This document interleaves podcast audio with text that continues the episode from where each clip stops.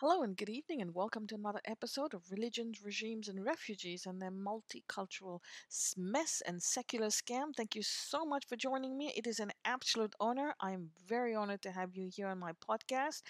I know you take your time off your busy schedule, so I won't uh, take much of your time. I'm going to go get straight down to what we're doing today. We're still on the topic of Islam. It's a very long chapter. Uh, I spent 20 years researching this, the history, the ideology, uh, connecting it with the previous era, uh, Abrahamic religions. And look, it has taken me 20 years.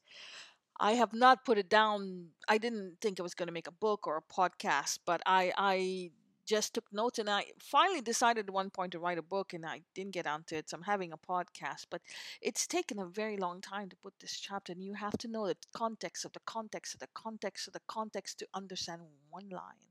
And that's how it goes. It's very long, very deep, but um, I'm more into the history, geography, geology, and then I go into theology if ever. Uh, so that's very important. If you don't know the history, then the theology means nothing. So let's get straight down to it. So, looking at the birth and development of Islam from the point of view um, of geography and geography, uh, geology, uh, history, um, it is we we and now we now understand some traditions in Islam. Okay, prayers five times a day and ablutions before each time. These ablutions were washing of hands and feet and cleansing of the body before prayers. In the desert, how do you get people to keep clean? Okay, tell them God wants them to pray and be clean before He enters into worship five times a day. So, prayers uh, five prayers a day with cleaning before each set made sure that the Arabs would remain clean. Just how as how we're told to wash our hands as often as possible with soap to keep any infection out, just like the uh, COVID crisis. So we had a pandemic just now, two years for two years, and the only problem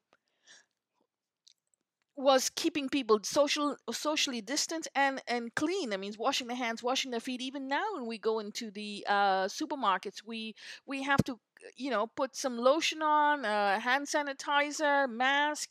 Um, look it, it's it's it's difficult and was difficult to get everyone to understand. And the only reason the way they could do it there was tell them to pray to god and by telling them to pray to god they would say okay but god wants you to wash your hands and so here we go. So this was the context they're sitting in a very pandemic seismic zone Halal food comes from the same concept of kosher, made for the Sinai desert in the time of pandemics. Menstruals. Menstrual impurity existed prior to the Hebrews, but was made into dogma by them as they considered women unclean. So they were supposed to be isolated for seven days after their menstrual cycle. Any type of bodily fluid that was ab- abnormal was impure. So if you had a bodily fluid, it was considered that you were sick or you were cursed by God. Uh, and thus, for two weeks, no intercourse, no contact, just like in a pandemic. This was transferred to the Christians and even Muslims who consider a woman impure and not able to enter any holy sites all these people transferred and offloaded on the Indian subcontinent because the Indian subcontinent was a land of uh, water, uh, agriculture, food, uh, commerce, and it was also a land of knowledge and, and medicine. We India, the Indian subcontinent has always been for thousands of years uh, um, the medical cradle of the planet. We have e- even during the covid pandemic we see that people have india has given made their own medicines and given it out to the world um, and uh, and similarly in the ancient world is the same. If you go to the Sushma Samhitas you will see that uh, the Indian subcontinent knew uh, knew about uh, medicine way way beyond all all these other civilizations the Abrahamic civilization. So absolutely uh, that's why these people uh, came and offloaded into the Indian subcontinent. But changing doesn't happen so fast. It takes a very long time to change 500 years, but the influx at which these people changed, they came in, they completely at one point forgot about the real knowledge of the Indian subcontinent, how to align, how to understand it, and they reconverted the Indian subcontinent into the image of the lands we know they left behind, and which is why today even Hindus on the Indian subcontinent believe that uh, woman is unclean when, for menstrual fellows. This is an Abrahamic occupation of our mind, fellows. We have to get it off. This is the history that it comes from the Abrahamic ideology because of a geological and geographical po- problem. It has nothing to do with God. So we know where Islam gets all of its literature from the people of the book. This is why we see so much of comparative ideology and a tapestry of overlapping names in the Quran. So all the prophets' names from Abraham to Solomon to Jesus were taken from Hebrew and Christian movements. Besides Ishmael, Islam had no prophets. If the Arabs had an absolute had absolute nothing prior to Islam uh, being created, 20 years is not enough for supposedly illiterate people as they as per their stories to offer and develop a deep philosophical literature. The new Islamic movement was supposedly unemployed people of the desert, people who were of uh, at the bottom of the cycle uh, and a minority. They were never a majority. Once the groups allied together, they had sealed their alliance with intermarriage, as it was the case. They would have formed the Metis class of people to marry their political agendas and cement their alliance. The knowledge, legal infrastructure, and literature of the Hebrews would have been transferred to the Islamic movement, and here we go. That is why one sees so much of Hebrew scriptures in the Quran uh, with topography of the Levant and not from Mecca, which is an Arab desert. Whatever agenda and literature the Israelite people of the book faction uh, at, at Medina had, it was transferred to the Quran. The Quran is said to be written in this junction after the Islamic movement took over the Levant. Later, when the young Islamic movement split, uh, with the people of the book. They allied with the Christians and the Jews. And Jesus was added to the Quran 25 times to attract Christians to the Ishmaelite side. So, this is why I believe that people who do not uh, people do not see the word uh, Palestine in the Quran or Philistine. The Philistine were sworn enemies of the Israelites. They had they were people who came from across the Aegean Sea. That means the Greek islands. You remember they were, this is a very seismic zone, so any type of seismic activity, volcanic eruptions, um, earthquakes, and and and there would be loss of life, loss of food. The, the food chain would break down. The animal chain, there would be a breakdown, disease. So they had to flee, a constant fleeing. And they landed up on the Israelite coast. And they formed five cities. Um, and they were called the Philistine areas, just five small cities. Um, but they were sworn enemies of the Israelites. The Israelites wanted to eliminate them completely. Why? Because they did not follow uh, Israelite uh, food habits, neither cleanliness. So Israelites were uh, made to eat kosher, made to eat this, clean, clean, clean, clean, clean. And this was only because they were in the Levant and this was a constant zone of a pandemic. One wrong move and the whole thing, everyone would have got infected and tribes after tribe after tribe would die and people would die. So they were very cautious. It's the same thing as the COVID pandemic. You see, the COVID pandemic today, everyone was so cautious, clean, clean, make sure social distancing, but they had to do it during that time because they were sitting in a pandemic zone. So these Philistine did not uh, did not obey these rules, and they kept you know mixing and matching did what they want and so that's why they never got along with the israelites. And the word philistine is is a bad word in in israelite culture. It's an absolute bad word. It's not a good word. So if you want to insult someone it was a bad word. They philistine actually means foreign people or foreigners or invaders. The Israelites wanted to eliminate them completely. They believed that the Philistines who were impure won holy land given to them by Yahweh. The Quran states very clearly that Jerusalem was given to the Jews uh, or the children of Israel. Uh, Surah 17, verse 104. As their goal was to take back Jerusalem, the people of the book were not going to even acknowledge their Philistine enemies. They were absolutely, uh, they would have absolutely needed their geopolitical partners to achieve this goal. Um, thus, transferring their agenda to their new allies. Similarly, the Muslim Muslim who say that the Bible is corrupt get it from the people of the book ancestors who despite the Yehud because the Yehud broke uh, they despise the Yehud and the Christians and the Christian Bible because the Christians come from the Yehud movement. So uh, the kingdom of Israel split into two in northern Israel and southern Yehud. The Yehud the northern Israel then broke away, then broke down, was colonized and enslaved. The southern uh, Yehud remained. It was then destroyed in the in it, it to collapse the persians came then the hasmoneans came the, the greeks came and the romans came but the christian movement was formed out of this judean um, a breakaway kingdom um, or Yehud as it's called, and you get Yehuda, and from there you get Christianity. So the northern people of the book absolutely despise the Christians and despise the Yehud because they refused to submit to their supremacy. And that's why they hated the Christian Bible because they believed that only the five books of Moses were the true books of God. There is no other book in the world no other books of no other man who is the perfect book. That's the five books of Moses.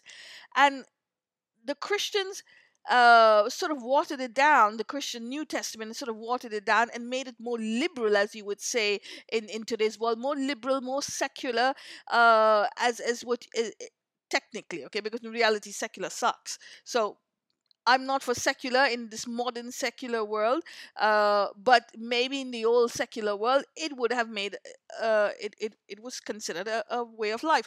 Um, liberal in the sense that people could be who they want, decide who they want and that was what jesus actually wanted. Jesus wanted didn't want this hardcore ghettos and uh, people not mixing and considering the other bad and the in the previous one good. Uh, he didn't want us versus them and so he broke away from this.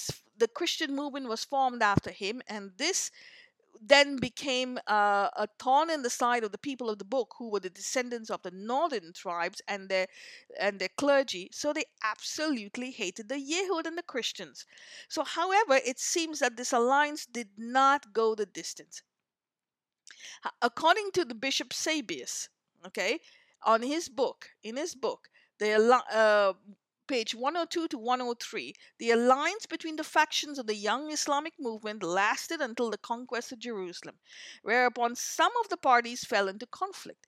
And the Bishop Sebeos writes, I will also speak of the plots of the rebellious Jews, who, after gaining help from the Hagarians for a brief while, decided to rebuild the Temple of Solomon.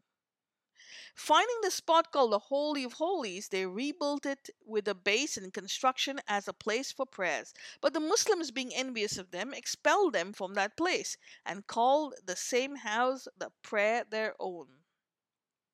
Then the former built another spot right at the base of the temple, another place for prayer.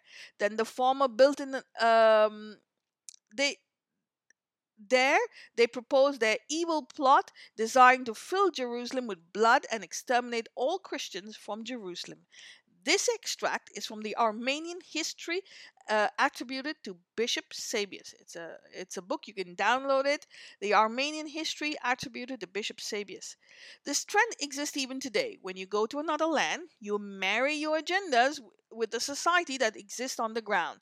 You dock your issues with that marginalized group already prevalent and pretend to fight for the same causes.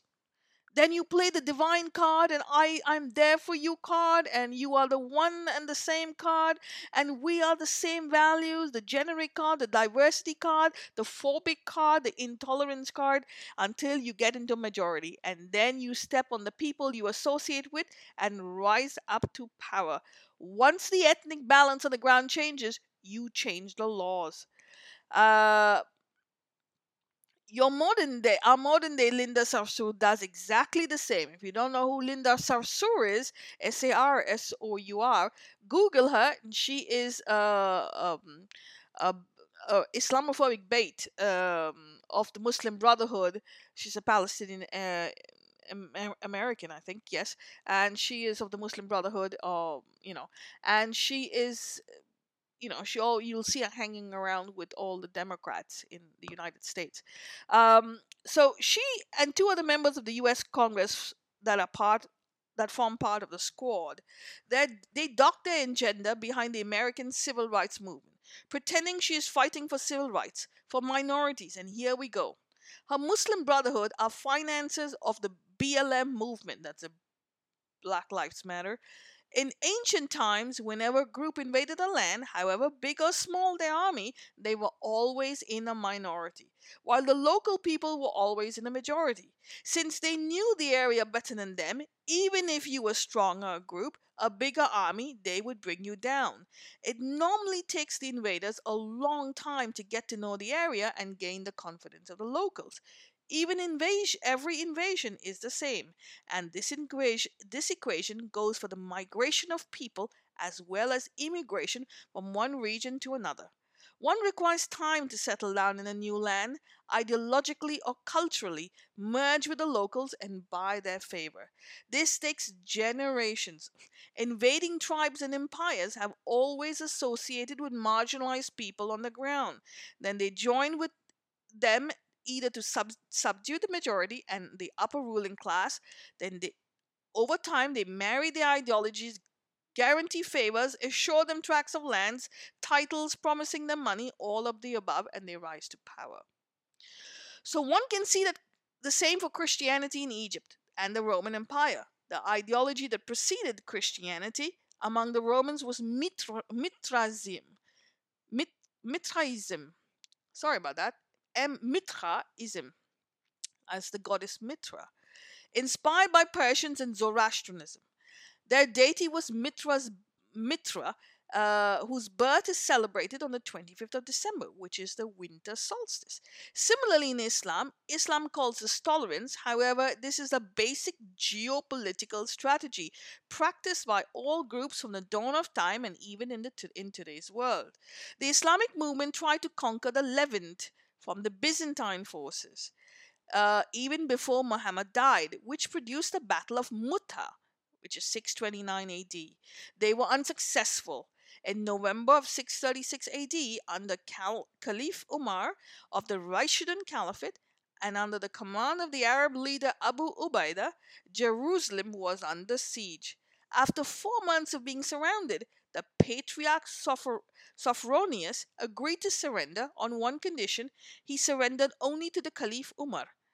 Islamic historical sources say that the Caliph Umar was given a tour of the city by Patriarch Sophr- Sophronius and saw the aside where the temple once stood. Caliph Umar did not want to build the Temple Mount. Later, he was shown uh, he did not want to build on the Temple Mount. Later, he was shown an area which once was the city of David. That which was now a dumping ground. Remember, we talked about the dumping ground before that uh, Hadrian, um, the, the Roman uh, governor or emperor, uh, drove the Jews out of the city of the Temple Mount of Jerusalem in 135 AD and made the old city of David into a dumping ground. So, this is the dumping ground he's talked about. Later, he was shown an area the Caliph Umar was shown this area, which was one, the city of David, that which was now used as a dumping ground. He ordered the cleanup of the ancient area and a small wooden mosque built on the site. The earliest account of this was by the Gallic bishop Arculf, who visited Jerusalem from 679 to 682. However, in 691, Caliph Abd Malik is said to have commissioned the construction of the Dome of the Rock. Even back then, the Muslims who formed the Islamic group of invaders had no knowledge of engineering. If the first mosque was built on the site was a wooden mosque, how did they go from that to the Dome of the Rock? Their association with knowledge only began after 750 AD. The Arabs, along with the Berber of North Africa, invaded the Iberian Peninsula uh, in 711 AD. There was a robust civilization, civilization there that already existed. There was no knowledge which was translated to them after all all this after the Berber would have learned Arabic. So in 691 you have the Islamic movement, all the Arabs, uh, the Caliph Umar, um, they invade Jerusalem and when they invade Jerusalem, they by 691 they're building the Dome of the Rock, but they ha- were the illiterate people. In 632, they were literate. 691, 50 years later, how can you build a dome of a rock?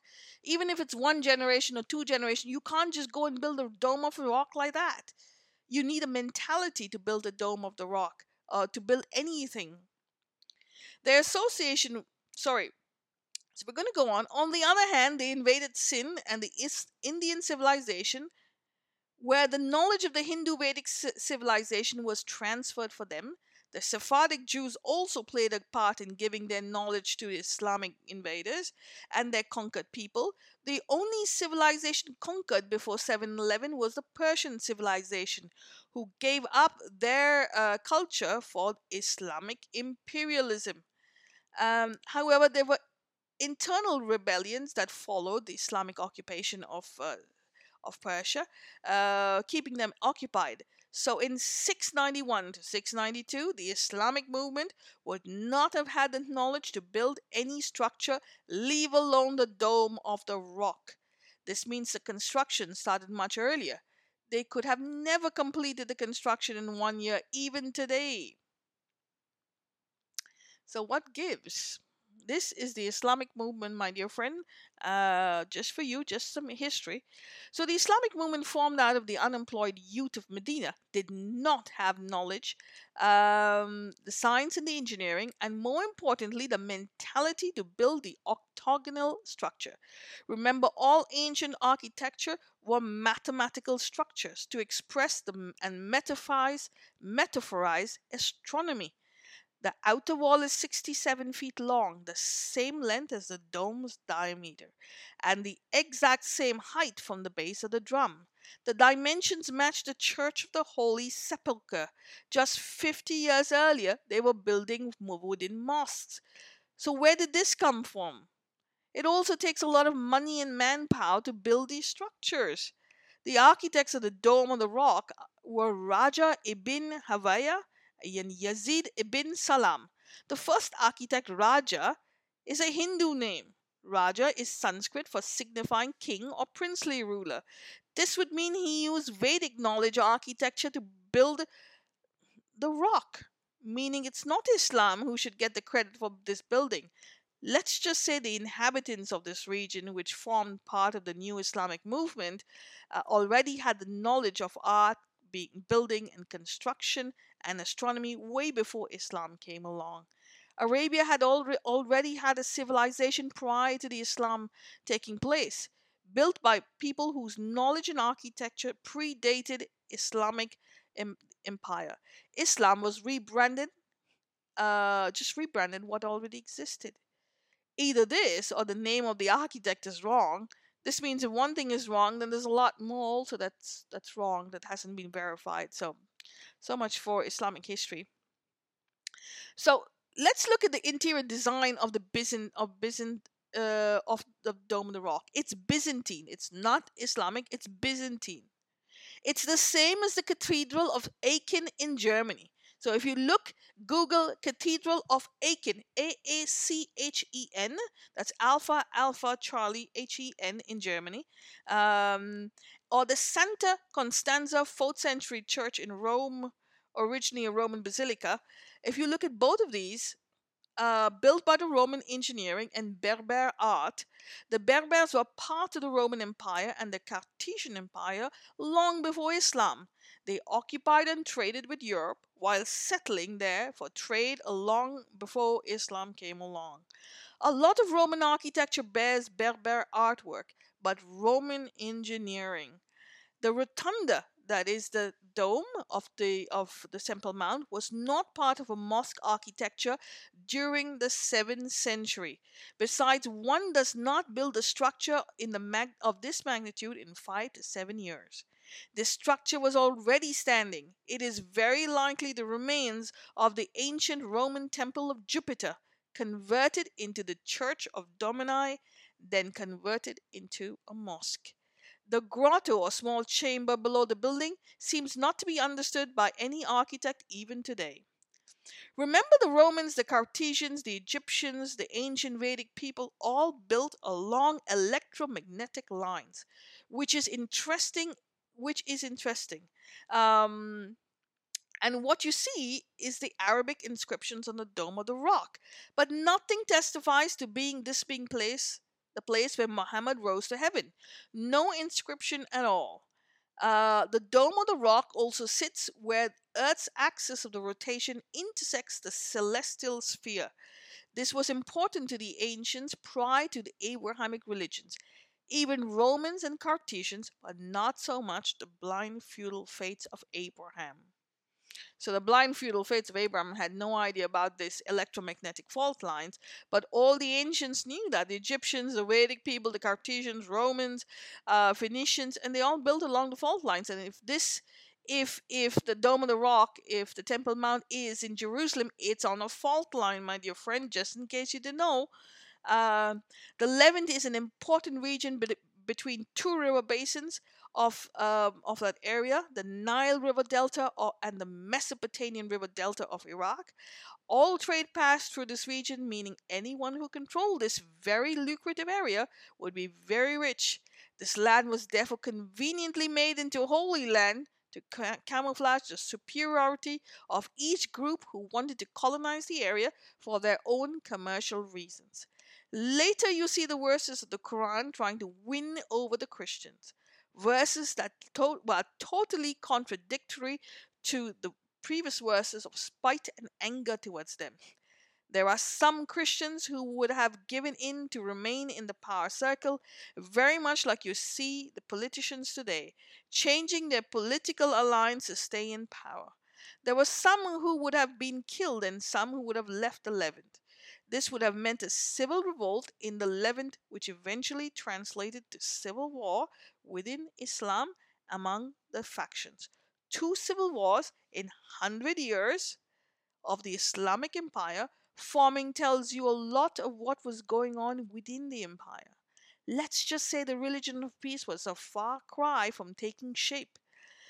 This is when the Quran changes the direction of the Qibla from Jerusalem to Mecca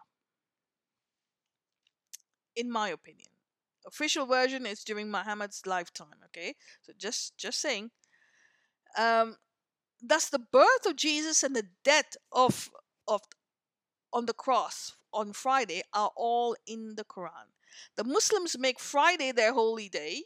Ramadan takes place replaces Lent, which is itself taken from the Israelite concept of Yom Kippur.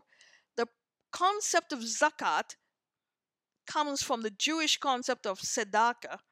The concept of Sharia comes from halakha, that's Jewish uh, law. Islamic jurisprudence was invented only after coming in contact with rabbinic Jew- Judaism outside of Hijaz. There was none prior to the invasion of the Levant. Islam talks about the Quran being written on two tablets in heaven, Surah 85, verse 22. This is a replica of the two tablets given by Moses, given to Moses by God. So when Moses goes up in the desert to Mount Sinai, he meets God on top of the mountain, and God gives him two tablets. So this is a replication. The story is the same, it's just uh, rebranded into Islam. Uh, Islamic marriage or the nikah ceremony uh, has the same laws in regard with regards to the Jewish ketubah, which is the Jewish uh, prenuptial agreement. It does not. It was not done to protect women. It includes moher or from the groom agreements about divorce and death of the groom. Inheritance also provides support for mar- unmarried girls in Jewish families, contrary to what um, Islam believes uh, that it was Islam that commenced inheritance to support a woman. Divorce is not so. Another thing that comes into in contact with Jude, uh, rabbinical Judaism, is what we call rabbinical Judaism today, is all these laws. There's something else that comes in contact um, um, that is taken over. Divorce is almost the same in Islam as, as in Judaism.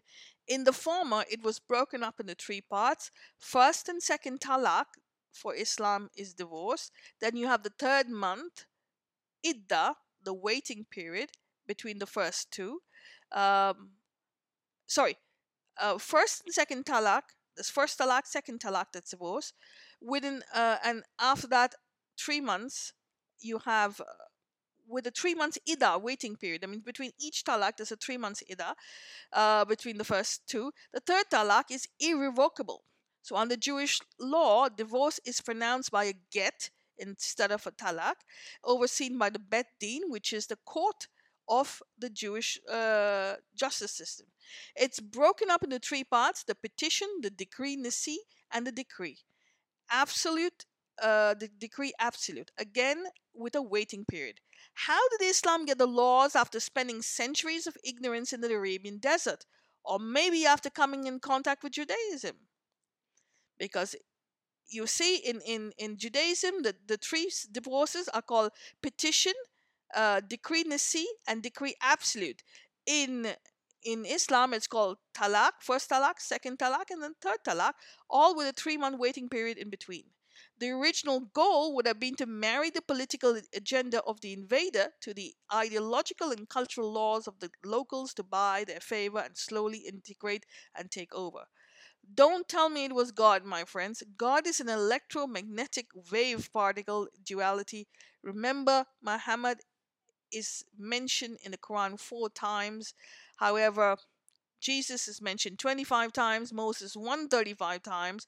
Again, they say they wanted to buy favor with the Christians to most likely bring them into the new Islamic movement. So, adding Moses to the Quran would be a good start. The Islamic movement wanted to conquer the Levant and make everyone Islamic. They were not interested in peace. God was only a camouflage to run a powerful feudalistic agenda. Remember the first coinage of Muhammad names is only appearing on the coin in 685 CE. That that's late considering they conquered Persia and the Levant so early.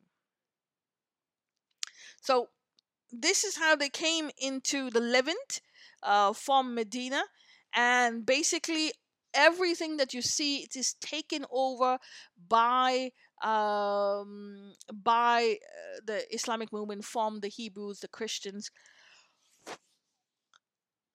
all their customs and their customs are, are made in context of a geological and geographical area uh, of the levant which requires certain customs requires certain cleansing methods only to stay alive in a very seismic and pande- pandemic zone.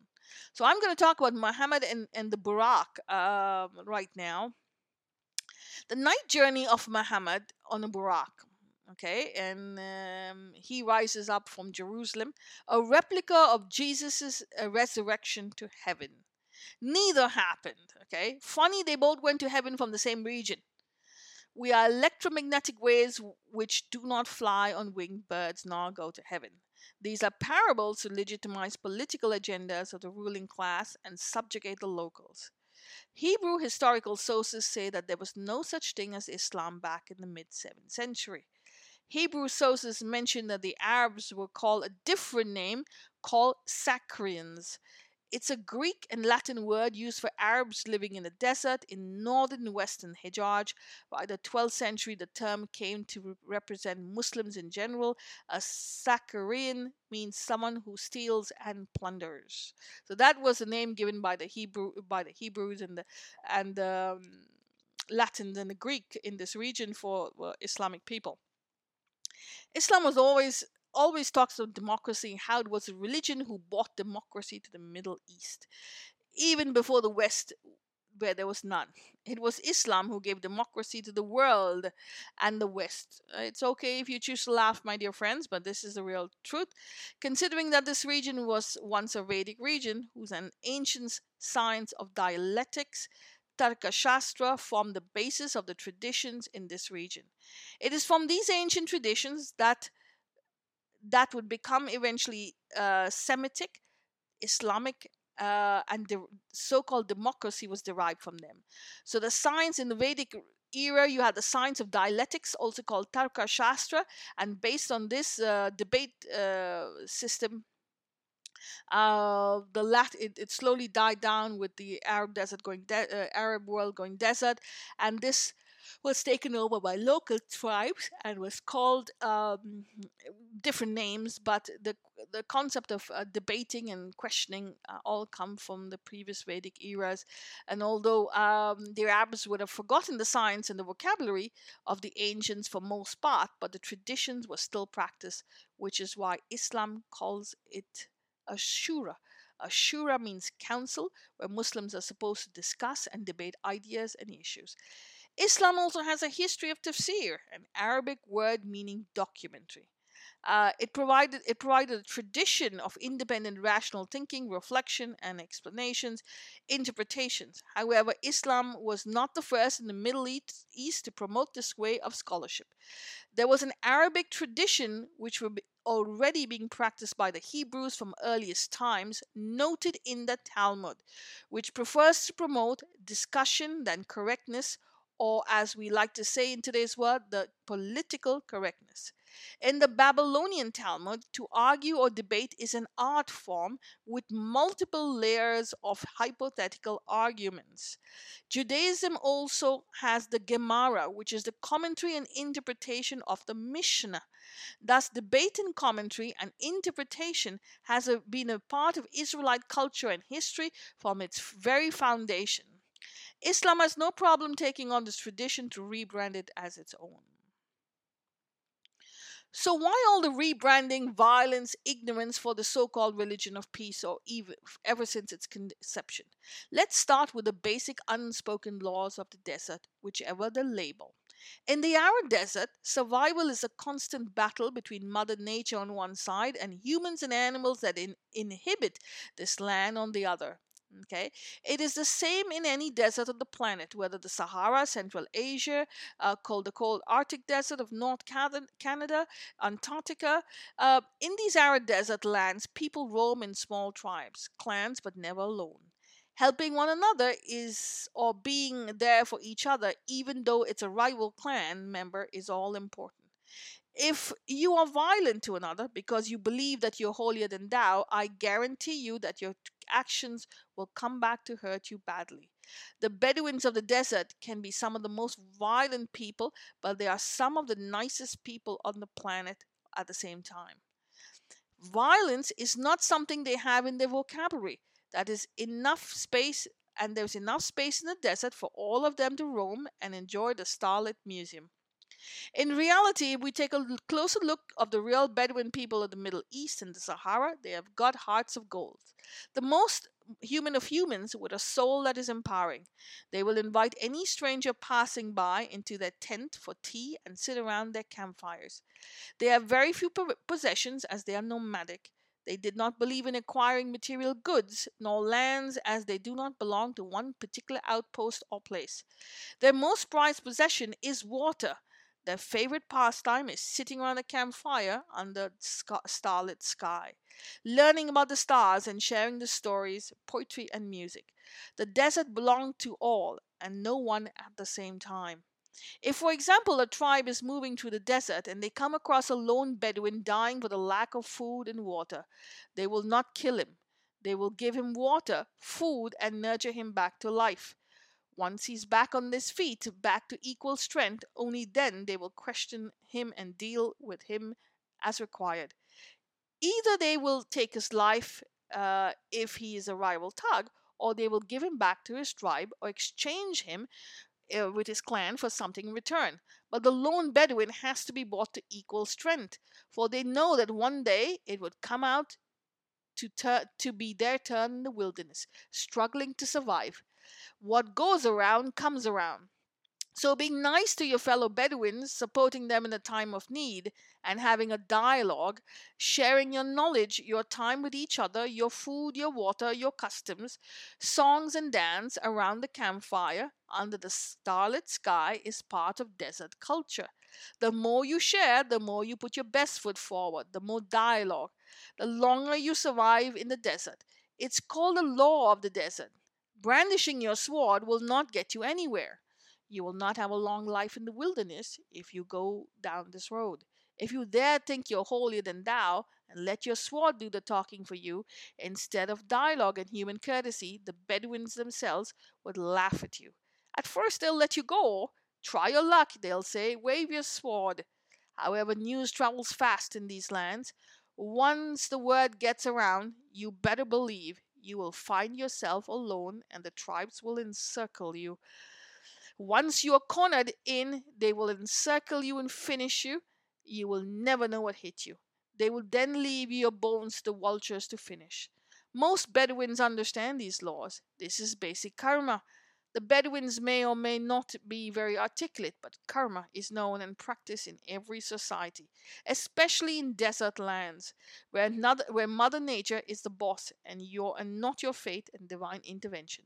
The Abrahamic religions have spent 3,500 years degrading people of Arabia that precede their ideologies, only to legitimize their feudal cause. All of our nomadic ancestors all over the planet were the same. So, dialogue and good relations, supporting one another, forming bonds are the fundamentals of basic of the region, not only to survive, but to be successful in commerce and trade. Basically, trickle down economics. Without good relations, human bonds, and the dialogue, one, one is not only going to not survive in the desert, he is not going to be part of any robust trade uh, mosaic in this region. No one is going to trade with a Bedouin who brandishes his sword and threatens to kill you if you do not submit to him. Submission in the desert, whether to the divine or man, does not override Mother Nature. So, why the violence and slavery in the Quran, as well as other Islamic literature rebranded as divine intervention of God? As mentioned earlier, the economics of the desert were changing. Today, we have unemployment and welfare benefits back back then these benefits meant raiding others' caravans and plundered and raped and enslaved their fellow Bedouins.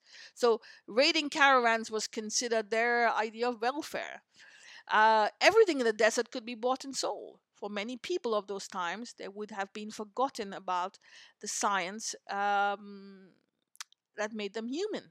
They had to survive, so when the push came to shove, whether it was flora or fauna, humans or children, not understanding the science of the universe and karma, they would buy and sell anything, including humans, to gain food and supplies to survive in the desert. Slaves were the e- easiest catch, and they were used as foreign currency. Others who had a long history of dialogue, good relations, and would understand the concept of trickle down economics. So violence was not needed. Muhammad was among those who understood trickle down economics. He had good relations. He was able to have the dialogue until the age of 52. Stealing, robbing, raping would have been a good way to supplement his income if one was not able to have that dialogue and maintain relations with other tribe.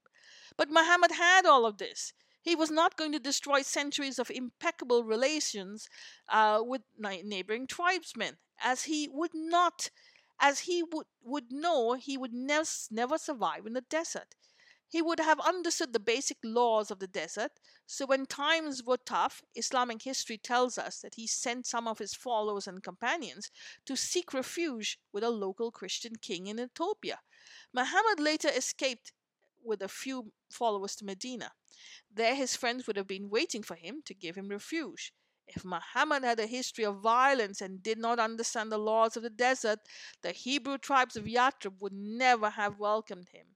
Islamic history says that in uh, uh, that Israelites invited him to solve their internal problems. It does not mean Muhammad went to help them, especially knowing that the Israelites were bickering and fighting for 2,000 years all the way from Egypt. Muhammad did not believe in being part of the groups or groups. He knew our cyclic energy field and cosmos was changing. And there would have been always there would have always been a shift in the balance of power, mean meaning conflict. There was no way to end the bickering in Medina nor anywhere else. Look at us today. Have we stopped bickering? No, it's part of life. There was no end to their bickering and being part of their group uh, would be end in civil war and sure death. And this is exactly what happened. So, did Muhammad go to Medina to solve their problems? No. Muhammad fled because um, Mecca, as I said, is a place where people of sores go to. And uh, this place um, were con- these places, Meccas, were considered uh, were considered as uh, leprosy colonies, and they were people went there to encamp and to uh, isolate completely from the civil world, from the urban areas, and they were left there to dr- to die, as in Leviticus of the Old Testament. Um, because they were cursed from God. And at one point, it got so bad that even though Muhammad was helping them, he was chased away because he would be a carrier of the disease and, and, and diseases that he would have in, inherited sort of got from these people he, he were helping. And um, so he would be running away uh, from Mecca and going to Medina. And he was not going to go into another group, okay, which was bickering and fighting for 2,000 years. You can't change that. So, my friends, this is the story of the Levant, uh, how uh, Islam comes to Levant, um, Islamic movement, Philistine, the Philistine in the area, what happened in the Levant, um, how the traditions of of the area of the geographical and geological area in, in meant made for certain customs that were typical for this area, but it's now being institutionalized and sent all over the world. So that was a little part of Islam on um, on uh, the Levant and Islam's uh, intrusion into the Levant.